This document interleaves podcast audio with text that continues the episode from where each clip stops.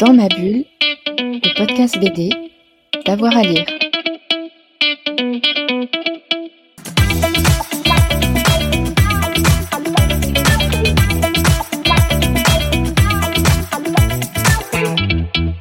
Bonjour à tous et à toutes et bienvenue dans ce nouvel épisode de Dans ma bulle, votre podcast 100% BD avec avoir à, lire. Aujourd'hui, on fête un anniversaire et vous le savez, on aime bien ça, nous, les bougies et les gâteaux. Et on fête euh, aujourd'hui les 20 ans de Grand Angle, la collection aux éditions Bambou, avec son directeur de collection, Hervé Richer. Hervé, bonjour. Bonjour. Grand Angle, c'est une euh, collection qui a vraiment su s'imposer hein, sur euh, ces 20 dernières années. Elle a exploré un peu tous les genres, on va y revenir. Mais au départ, il y a 20 ans Quelle était votre envie? Pourquoi est-ce que vous avez voulu lancer cette collection Grand Angle? Oh là, c'est une longue histoire, mais moi, voulu, je, voulu, je voulais faire de la bande dessinée, moi, déjà, à la base, ce qui est important. Donc, en fait, euh, Grand Angle, c'est une belle aventure dans le sens où elle s'est créée il y a donc un peu plus de 20 ans. Les, les premiers livres sont sortis il y a 20 ans, mais c'est en gros 21-22 ans. Moi, en fait, je faisais partie de l'équipe, euh, de la toute première équipe d'auteurs de, chez Bambou Édition avec Olivier Suppice. Et dans cette toute première équipe, dans laquelle il y avait des gens comme euh, ben, euh, Pierre Tranchant, Gilles Cor, Yannick, André Amouric, HD, enfin, j'ai pas tous, Henri Jeanfer évidemment, enfin plein d'autres, et Rock. J'étais le seul à avoir écrit un scénario réaliste, dit réaliste, dit sérieux. Je l'avais fait lire à Olivier à cette époque-là. Olivier se lançait, il avait vraiment pas de, pas de, pas de moyens, faut être clair il a lu, c'est un, scénario qui avait eu beaucoup d'aventures, parce que j'avais eu euh, plus de 20 dessinateurs, 3 ou 4 éditeurs. Euh, un projet un peu maudit. J'allais le jeter, hein, franchement, j'allais le jeter. Et Olivier l'a lu, et puis il m'a dit, bah, écoute, non, vraiment, j'ai beaucoup aimé. Le jour, on peut le faire, on le fera. Voilà. Et puis, des années ont passé, pas tant que ça, finalement, 3 ou 4 ans peut-être. Et un jour, il m'appelle, il dit, bon, écoute, euh, ça y est, on peut faire Sam Lowry, parce que c'est une série qui s'appelait Sam Lowry, c'était le premier album de la collection il a dit, euh, il m'a dit, écoute, on le fait, mais euh, on crée une collection et tu t'en occupes. Moi, j'étais cadre bancaire, donc comment vous dire, un petit peu loin de tout ça, euh, même si je, commençais à publier régulièrement et notamment chez Bande Ouest à l'époque, un petit peu dans le journal de Spirou, chez un éditeur d'un carquois qui s'appelait Cœur de Loup. Voilà, et donc ça m'est tombé dessus comme une comme une bénédiction, on va dire ça comme ça.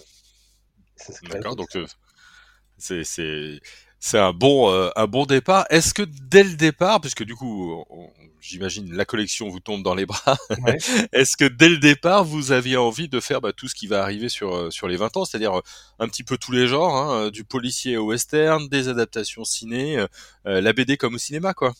Ouais, la, la BD comme au cinéma, c'était vraiment le premier vocable, le tout premier. tagline, baseline, que sais-je, je sais pas comment on l'appelle, enfin accroche, qu'on avait créé. C'est une accroche que honnêtement je regrette un peu parfois parce que la BD c'est pas comme au cinéma. La BD euh, c'est un média qui est proche dans son écriture, dans son, dans son approche, mais qui est au moins aussi essentiel que le cinéma. Donc c'est le, le comme au cinéma était peut-être un peu réducteur. Euh, mais effectivement, on avait comme ambition à l'origine de faire des. On, était sur des, des, livres qui étaient des, des, thrillers avec une légère dimension fantastique, euh, sur des, sur des cycles d'histoire très courts on était proche dans l'esprit des séries américaines finalement, euh, alors qu'elles n'avaient pas encore connu l'émergence qu'on a connue par ailleurs, par après en fait. Hmm. Voilà. Et après sont vraiment les, auteurs et les projets euh, et les rencontres qui font évoluer la ligne éditoriale, puisque dans ce parcours on a un moment rencontré. Moi j'avais eu un coup de cœur absolu pour un garçon qui c'est pour le travail d'un garçon. on va préciser, pour le travail d'un garçon qui s'appelle Arnaud Monin, euh, et à qui j'ai proposé un scénario qui s'appelle L'envolée sauvage, qui était sur l'histoire d'un petit garçon juif qui, euh, qui, se retrouve euh, enfermé dans un camp et le, chef du camp lui demande de, s'occuper de ses rapaces. Donc assez loin des thrillers avec dimension fantastique finalement, et ça nous a fait bouger la ligne vers des récits euh, du type leur histoire en fait la grande histoire. Et c'est vraiment à chaque fois en travaillant sur la ligne éditoriale du début que les, les, les, les rencontres, les projets, les, auteurs ont fait évoluer la ligne vers ce qu'elle est aujourd'hui, à savoir une, des, des albums où on continue à faire de la bande dessinée d'aventure comme du western par exemple, mais assez peu. On est beaucoup sur des récits euh, dits à émotion, euh, pagination assez relativement longue, euh, mais avec des récits ou sociétaux ou, des BD. Moi, j'ai beaucoup, je vais beaucoup la bande dessinée à sensibilité féminine, écrite, écrite par des autrices et dessinée par des autrices. voilà, ou des biopics qui nous ont marqué. Et maintenant, un petit peu aussi d'adaptation en collaboration avec euh, JC Lattès Édition et Calman Devine notamment. Et toujours Marcel Pagnol qu'on adapte en bande dessinée. Ouais, il y a, y a, y a hein, beaucoup. Non, non, non, au contraire, au contraire, vous, avez commencé à dire euh, plein de choses.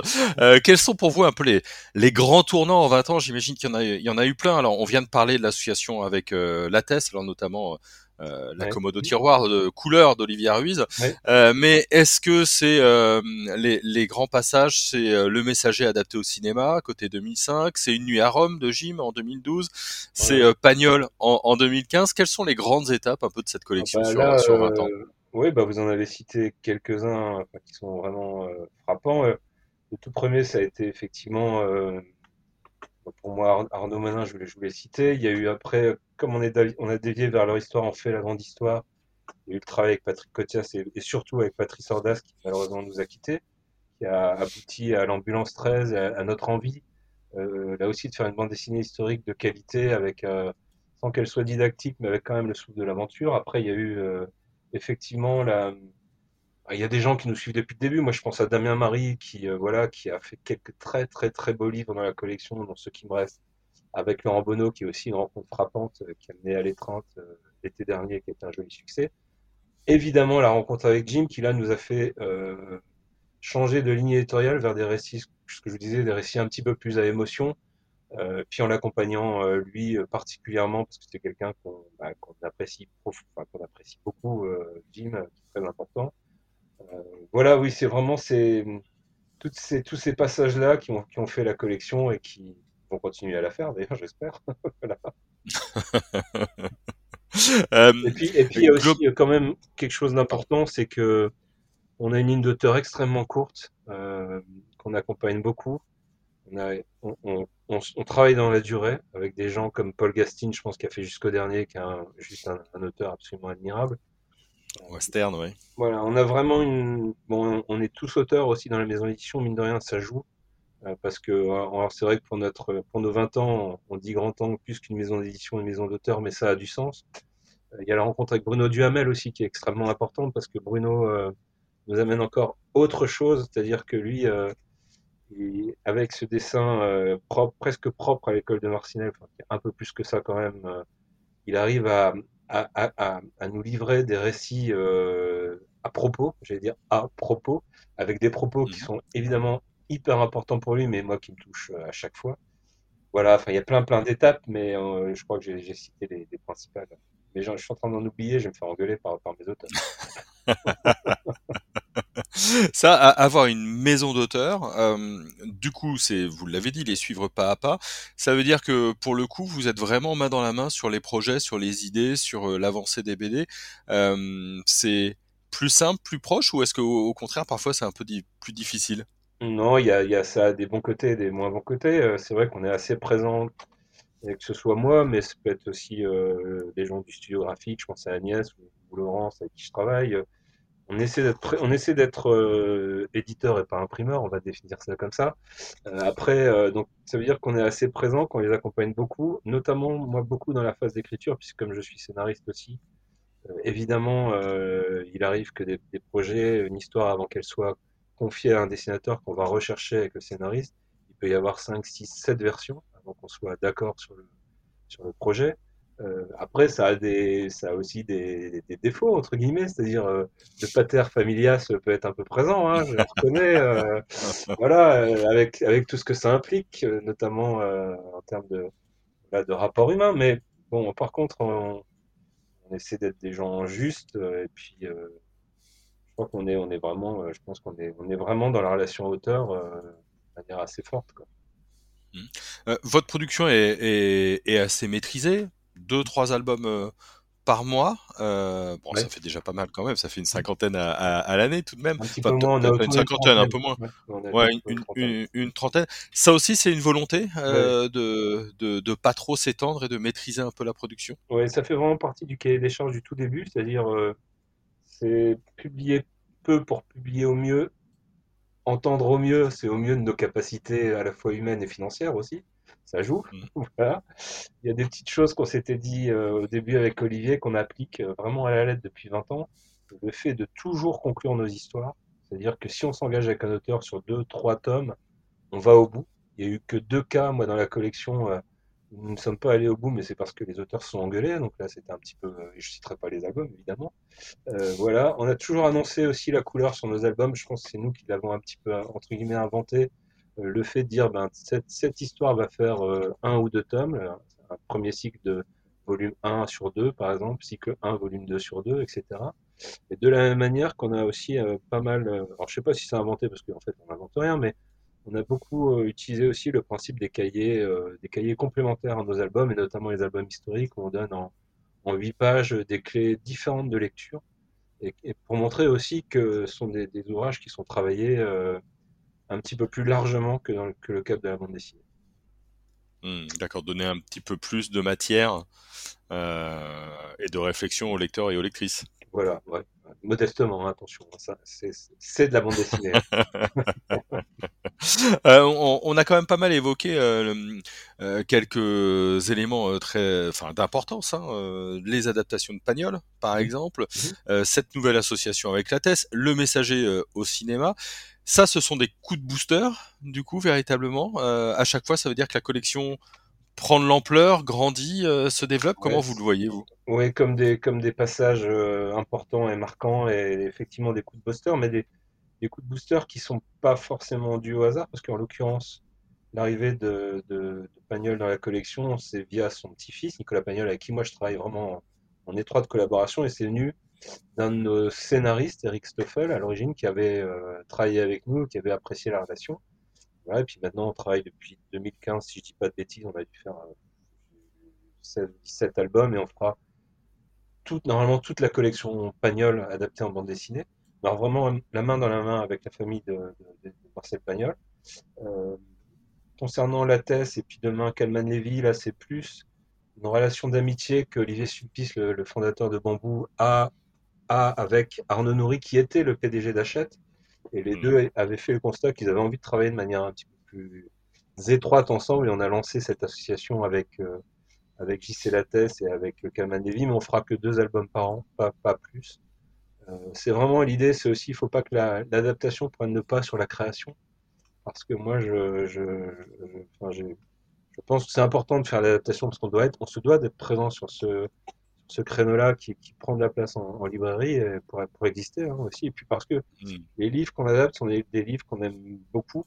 Euh, vous citiez la commode de tiroir de couleur, on l'a adapté avec Olivier Ruiz, hein. c'est-à-dire qu'on a vraiment travaillé beaucoup avec Olivier et son agent. Là, on est en train d'adapter euh, le premier roman d'Edouard Philippe et Gilles Boyer, et on travaille avec, euh, avec Édouard Philippe et Gilles Boyer. Là, on va lancer un bouquin probablement avec Franck Ménel. Euh, bah, pareil, ça sera en collaboration avec Franck Ménel.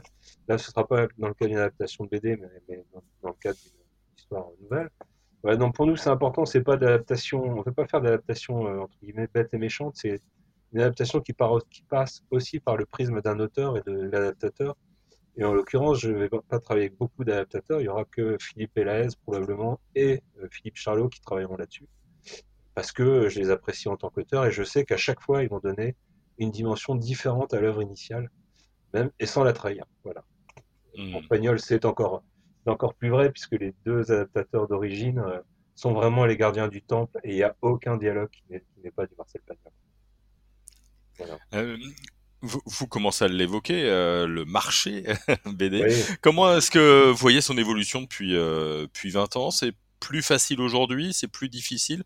Quel est votre regard un petit peu sur cet univers de la BD qui a, qui a changé quasiment du tout au tout euh, depuis 2002 bah Là, il est clairement en profonde mutation. C'est-à-dire qu'on... D'abord, on a vécu avec la pandémie un retour à la lecture qui a été assez incroyable en termes de progression de, du marché, mais aussi de, de nos ventes. Euh, on voit qu'il y a des habitudes de, entre guillemets de, lecture, je ne vais pas m'appeler de consommation parce que j'aime pas ce mot-là, mais hmm. de lecture qui ont changé. C'est-à-dire qu'aujourd'hui, effectivement, euh, la norme devient un petit peu plus le roman graphique et moins le, fameux 46 pages cartonnées ou 54 pages cartonnées. Ce qui n'est pas forcément une bonne chose pour, le, pour, moi ni pour les auteurs d'ailleurs, parce que c'est beaucoup plus difficile à, financer. Hein. donc, euh, un vrai, moi, pour moi, c'est un vrai sujet. Donc on essaie de trouver d'autres options pour, pour y arriver. Donc et puis euh, là maintenant aujourd'hui euh, il, se porte toujours aussi bien. Bon, va pas se cacher que le contexte en ce moment euh, fait que il est hyper difficile d'avoir une vision claire de ce qui va arriver. Voilà. Mais en tout cas, pour le moment, c'est sûr que c'est un marché qui est extrêmement vif, qui est en train de rattraper la littérature générale et qui, et qui est en train de profondément muter de par aussi l'émergence des mangas, hein, puisque les mangas ont une mhm. place absolument incroyable, qui font aussi que, euh, enfin, cette émergence fait aussi que les habitudes de lecture changent vers des, bouquins plus, longs, plus, euh, des bouquins un peu différents aussi, des bouquins euh, peut-être qui amènent plus de réflexion, plus, qui sont aussi des transmetteurs d'expérience, des choses comme ça. Ouais, donc euh, il y, a, y, a, une évolution. Là, alors 20 ans, j'ai vu des, des, petites vidéos arriver en ligne euh, sur votre chaîne euh, YouTube. Quelles sont un peu les festivités? Qu'est-ce qui va se passer en, en 2022 pour les 20 ans de Grand Angle? On a pris le parti que ce serait plus entre guillemets institutionnel que commercial. Alors il y aura évidemment quelques, quelques actions commerciales, mais c'est pas le but. Non, on veut vraiment faire passer le message qu'on est, on est, on est proche de nos auteurs. Je pense que c'est vrai donc on les fait s'exprimer au travers quelques petites vidéos. Euh, effectivement, on les a un peu titillés pour essayer d'avoir un esprit un peu rigolo. Évidemment, euh, on le fêtera avec eux, c'est-à-dire qu'on on fera une, petite fête euh, avec nos auteurs où on, essaiera de les chouchouter quelque part du, côté de début juin. Voilà, voilà pour tout vous dire. Et puis un, point peut-être sur les, parutions. Quels sont les, prochains grands titres qu'on va pouvoir dévorer en, 2022 ah bah alors, ça, il y, a aura évidemment quelques belles, choses entre guillemets. Là, les tout prochains sur lesquels on est, il y a un très joli titre, moi, j'aime vraiment beaucoup parce que j'apprécie les deux auteurs aussi. C'est Automne en baie Somme qui, euh, va nous montrer un Alexis Chabert, euh, le talent d'Alexis Chabert tel que moi je l'ai toujours perçu. C'est-à-dire quelqu'un qui est euh, qui, va s'exprimer un, petit peu plus euh, vers, la peinture d'ailleurs. Euh, qu'est-ce qu'il y aura? Il y aura un, un, Arsène Lupin, parce que ça, on, a Jérôme Félix qui est un auteur du tout début, qui est un fan de Lupin, qui, me tanne depuis 15 ans pour qu'on fasse du Lupin. Je lui ai toujours dit non. Et puis avec le succès de Netflix, je lui ai dit bon Jérôme, je me suis trompé, je dois reconnaître que, tu as raison, voilà, et on fera un, Lupin un petit peu différent. on va avoir on, va avoir euh, toujours un très très joli album des Extalner aussi, où, Eric euh, livre un album un petit peu différent graphiquement, c'est-à-dire qu'il va sortir de son dessin très maîtrisé réaliste tel qu'on le connaît aller, pour aller vers un, un petit peu plus caricatural sur une comédie euh, qui raconte le mystère d'une étrange boule rouge, et j'en dis pas plus, déjà, ça déjà très intriguant quand on le dit comme ça. On va essayer de faire un, un nouveau western tel que celui qu'on avait fait en fin d'année, mais probablement qui sera plutôt euh, vers 2023, mais on est en train d'y travailler. Voilà, le, western, euh, le western collaboratif. Oui, c'est ça. Voilà, on essaye. Hein. C'est pas, c'est pas, c'est pas facile à monter parce que ça prend beaucoup de temps et d'énergie. Donc, euh, on espère qu'on y arrivera. C'est pas sûr. On, essaye pour cette année, mais c'est pas, c'est pas garanti encore. on est en train de. Bah voilà, bah, c'est difficile de tous les citer parce que on aime. C'est vrai qu'on les aime tous en fait. J'ai un très joli bouquin de de Gilles Harris et Philippe Pélez qui va sortir aussi, qui s'appelle L'écluse, qui est une espèce de, récit à la Jean Giono, mais euh, c'est-à-dire euh, l'endroit où on n'attend pas que le drame puisse se, produire et il se produire, dans un petit village de France. voilà, plein, plein, plein de jolies choses dans la continuité de ce qu'on a mis en place l'année dernière. Euh, voilà, puis j'espère quelques surprises. Bon, super. Qu'est-ce que je peux vous, vous souhaiter? Pour les 20 ans à venir bah, les 20 prochaines. ça, c'est pas moi, je l'ai un peu, je l'ai un peu emprunté à Marco, qui est aussi un, de nos auteurs du début. Marco, à qui on demandait qu'est-ce qu'on peut souhaiter pour les 20 ans de grand angle, c'était d'avoir 40 ans.